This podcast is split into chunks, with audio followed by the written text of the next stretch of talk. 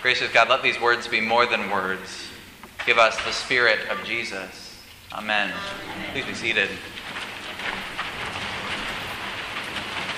There's a story about a new young assistant rector who started one summer, probably 30 or 40 years ago, at a parish in Delaware. Recently ordained and excited to preach his first sermon, he was assigned today's readings. The young priest had been working for the church just a couple of weeks in one of those bucolic little country club parishes on the eastern seaboard. And he seemed nice enough, friendly. And then he climbed into the pulpit. Uh, his first word, quoting from a different translation of Paul to the Colossians, to this priest's new congregation, was shouted, Fornication. He pres- he proceeded to preach a diatribe about the state of sexual immorality for his first sermon. And from that day on, in that parish and in many of the churches on the East Coast, this Sunday, with our reading from the Colossians, has come to be known Fornication Sunday. A high feast of the church for sure. Happy Fornication Sunday. I know better than to spend a whole sermon on fornication or sexual immorality, as our translation has it today. Luckily, there's this throwaway line in Paul's letter that I find surprisingly compelling, if you can look past the sexual immorality. See, Paul loved listing sins. It was one of his favorite things to do in the letters. Uh, the early printers needed to make sure they had enough commas when they were printing Paul, because you have to have all these lists of sins. But in today's letter to the Colossians, Paul takes a break from the list for a moment. He says something that I find fascinating. It's a parenthetical, it's a little bit of an aside. In the list of sins, he says greed, parentheses, which is idolatry, parentheses, close parentheses. Greed, which is idolatry. We don't hear much about idolatry today, but it was the worst of the sins imagined in the Hebrew Bible.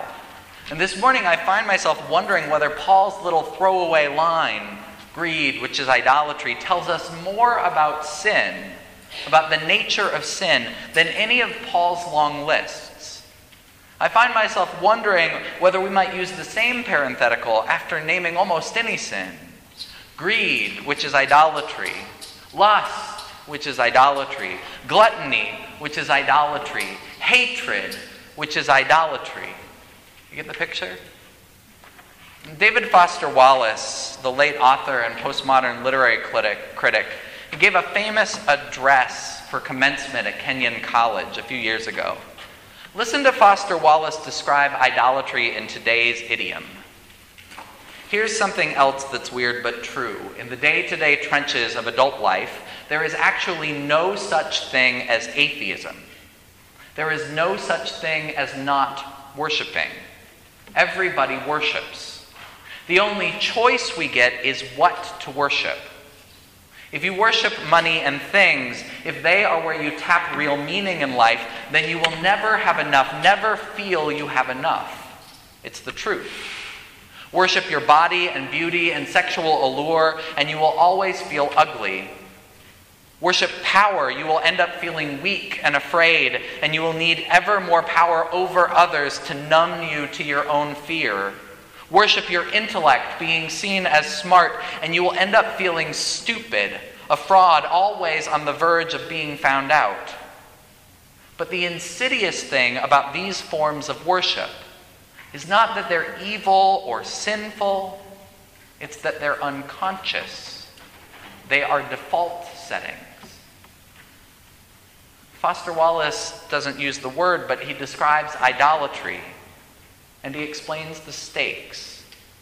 In our day, idolatry doesn't look like lighting incense in front of statues. Idolatry is about fear. Idolatry is about what keeps us up at night do we have enough wealth? Are we losing our good looks? Can we reach our gun? Paul's parenthetical in the letter to the Colossians is telling. Idolatry is about anxiety. False worship isn't a joy, false worship is fear. Fear is at the heart of the story that Jesus tells today as well. St. Basil the Great, commenting on this gospel in the fourth century, imagined his own conversation with the man from Jesus' parable, the rich farmer. Basil imagined asking him, But if you fill these larger barns, what do you intend to do next? Will you tear them down yet again, only to build them up once more? What could be more ridiculous than this incessant toil, laboring to build and then laboring to tear down again? If you want storehouses, if you want storehouses, St. Basil says, you have them in the stomachs of the poor. There's a freedom in Basil's response to Jesus' greedy protagonist. Yes, Basil's concerned for the poor. Yes, he's concerned that the hungry are fed, but he's also concerned about the rich man. This man is afraid. He's working so hard to protect his wealth. He's investing so much time and energy and labor in storehouse creation. He's missing the point. He has enough. He has more than enough. He is already free to give away out of his abundance. But the fool can't see his freedom.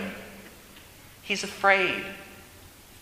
At the heart of this sin of greed, Basil the Great, Jesus, and St. Paul all diagnose it's not antipathy toward his fellow human beings.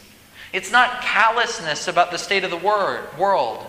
At the heart of this sin of greed, it's not wanton, ugly misanthropy. No. This man's sin it's rooted in fear.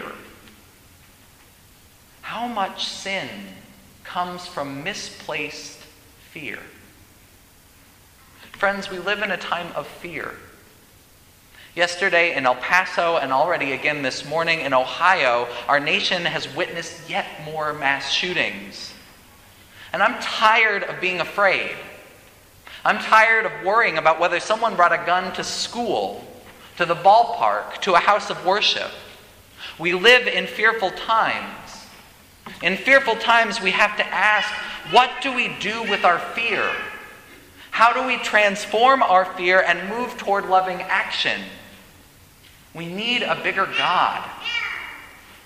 As I've said to you before, one of the best definitions I know for sin is this sin is that which diminishes my humanity or the humanity of my neighbor. If sin is that which diminishes humanity for me, for my neighbor, if sin is rooted in misplaced fear, we live in a time when there are ready made sins, ready made places to misplace our fear. The flames of fear are being fanned in our society sinful flames, racism, homophobia, fear of immigrants, asylum seekers. Politicians campaign intending to make folks more fearful of their neighbor. Let me say clearly if your God is the God of one race, your God is an idol. If your God is the God that blesses one nation at the expense of others, that God is an idol. If your God blesses one gender identity, one orientation, one political party at the expense of all others, that God is not the God Jesus preached, that Hosea prophesied, that Paul theologized. We don't worship that kind of small God in this church. Small gods want us to fear our neighbor want us to stay suspicious, worried. Small gods depend on misplaced fear. In the prophet Samuel's final speech to the people Israel, his final chance to give them a word from God, Samuel says this Don't turn aside to follow useless idols that can't help or save you. They're absolutely useless. Then he utters the famous words Fear only the Lord and serve God faithfully. Fear only the Lord. Fear of the Lord is a difficult turn of phrase. It sounds old fashioned. Fear of the Lord. But I have a sense that in today's America, we need to revisit this idea. The prophets understood the fear of God differently. What is the fear of the Lord? It's the difference between the fear of an abusive parent and the fear a child has for a loving parent. Parents can tell you you need to inspire some fear in your children. Listen again to Hosea's words from God. They will walk after the Lord, who roars like a lion. When God roars, the children will come trembling, and I will return them to their homes. God, in God's anger, roars, and God summons the people home. As a loving parent, God knows children don't survive childhood if they don't learn the proper measure of fear. Children must learn not to touch the hot stove, not to stand near the high ledge. As Ellis and I transition toward parenthood, I'm learning that parenthood also teaches you about fear. That's another sermon. A certain measure of fear is necessary to survive in this world. But we have to choose which God we serve. We have to choose which kind of fear. We need the kind of fear that leads you home. In The Lion, the Witch, and the Wardrobe, Susan, the child Susan, has come through the wardrobe into Narnia. And she hears for the first time of Aslan from Mr. Beaver. She asks the little beaver about the lion, questioning, Is he quite safe? I shall feel rather nervous about meeting a lion. Mr. Beaver replies, Safe? Who said anything about safe? Of course, he isn't safe, but he's good. I wonder how often our lives are governed by a parenthetical, a throwaway line in Paul's letter. How often do we get stuck in sin because we are looking for safety? We're looking for control. Too often, the church has used God to instill fear. Lowercase g. Too many sermons have been preached about fornication, meant to keep folks fearful, to keep them in line. Too many preachers have imagined themselves as sin's traffic cops, when really, a God that small is no help to us. Our God isn't safe. Following Jesus will mean putting yourself on the line. It isn't safe. It isn't easy to spend time down in Jefferson City chasing representatives and fighting for sensible gun reform. It isn't comfortable to ride buses for 12 hours each way to Fort Sill, Oklahoma, so that you can stand with other faithful folks and protest the construction of immigrant detention facilities, like Lori and a group from Holy Communion did just this week. God knows it wasn't convenient to march through the hottest day of the summer to proclaim God's love in the LGBTQ plus pride parade. Worshiping God with all this ancient pomp and circumstance, serving this not small, not safe God, it requires patience, some imagination, a willingness to go beyond our comfort zone. Following God isn't safe. If following your God is safe, it's probably some little God you've invented. You may feel safe for a while, but check again. You'll likely end up using and feeling fear. But, friends, there is grace. There is grace in this gospel. Because following God, worshiping the true God, means transforming fear. Fear keeps us small. Fear of the other, fear of the truth about ourselves, fear of our body or our bank account, that kind of fear keeps us small.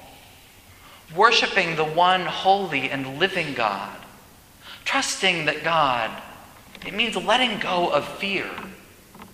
Letting fear transform into something larger.